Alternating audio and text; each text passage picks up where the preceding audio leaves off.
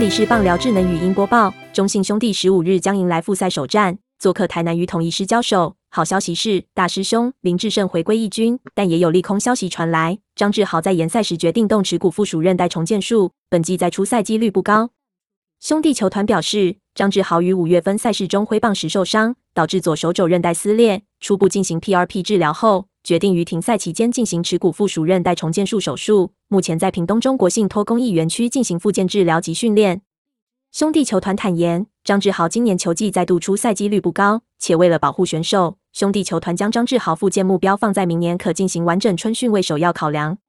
虽然少了张志豪这员大将，但兄弟仍有利多消息传来，去年10月动刀治疗左脚韧带断裂伤势的林智胜，经过这段时间的复健及休养，终于归队一军。对此，兄弟总教练林威助说，这2个月虽少有实战机会，还不知道林智胜对比赛掌握度，但复赛后仍会让他上一军。